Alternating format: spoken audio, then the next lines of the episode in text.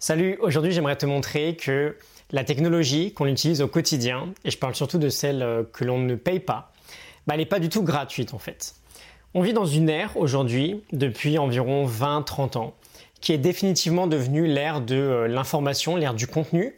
On parle même d'industrie de l'information ou industrie de l'attention. On a en permanence de la donnée qui nous arrive dans le crâne, euh, réseaux sociaux, notifications Facebook, Twitter, Instagram, Snapchat, euh, YouTube, texto, appels, internet. Bref, on est bombardé de contenu en permanence. Et j'aimerais attirer ton attention sur, euh, bah vraiment sur le terme industrie ou économie de l'attention, en fait. C'est dingue comme terme.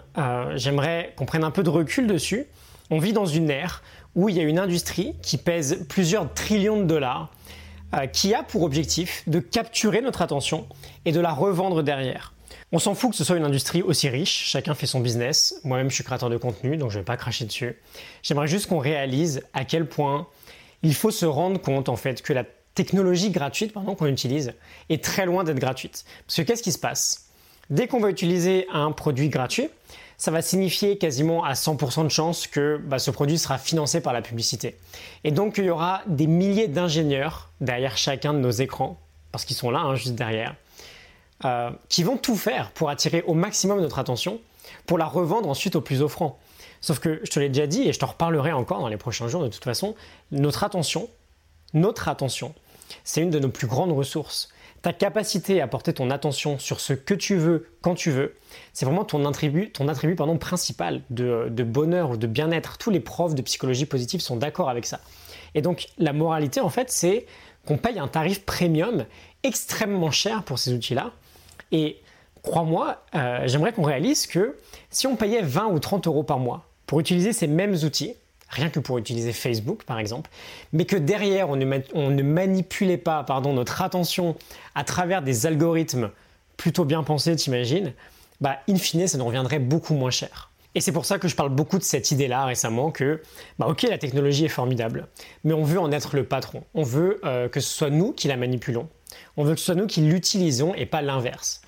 Et à part la technologie, je te l'ai déjà dit, je crois, mais il n'y a que l'industrie de la drogue qui appelle ses clients euh, des users, des utilisateurs. Il faut vraiment prendre conscience de tout ça.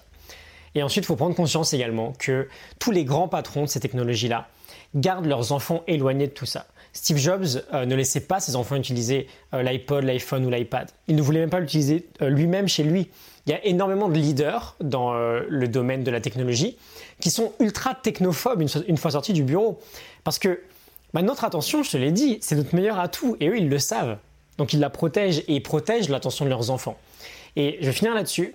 Euh, ça me fait pas mal sourire. Il y a une, une phrase d'Adam Alter dans son livre Irrésistible qui nous dit que quand on réfléchit à tout ça, tous ces PDG qui protègent les enfants de la technologie qu'ils créent eux-mêmes, c'est un peu comme si on avait un leader d'une nouvelle religion qui essayait de convertir un maximum de monde à sa religion, mais qui l'interdirait lui-même à ses propres enfants. Ça paraîtrait pas du tout acceptable dans un milieu religieux, et pourtant ça l'est parfaitement aujourd'hui avec les technologies.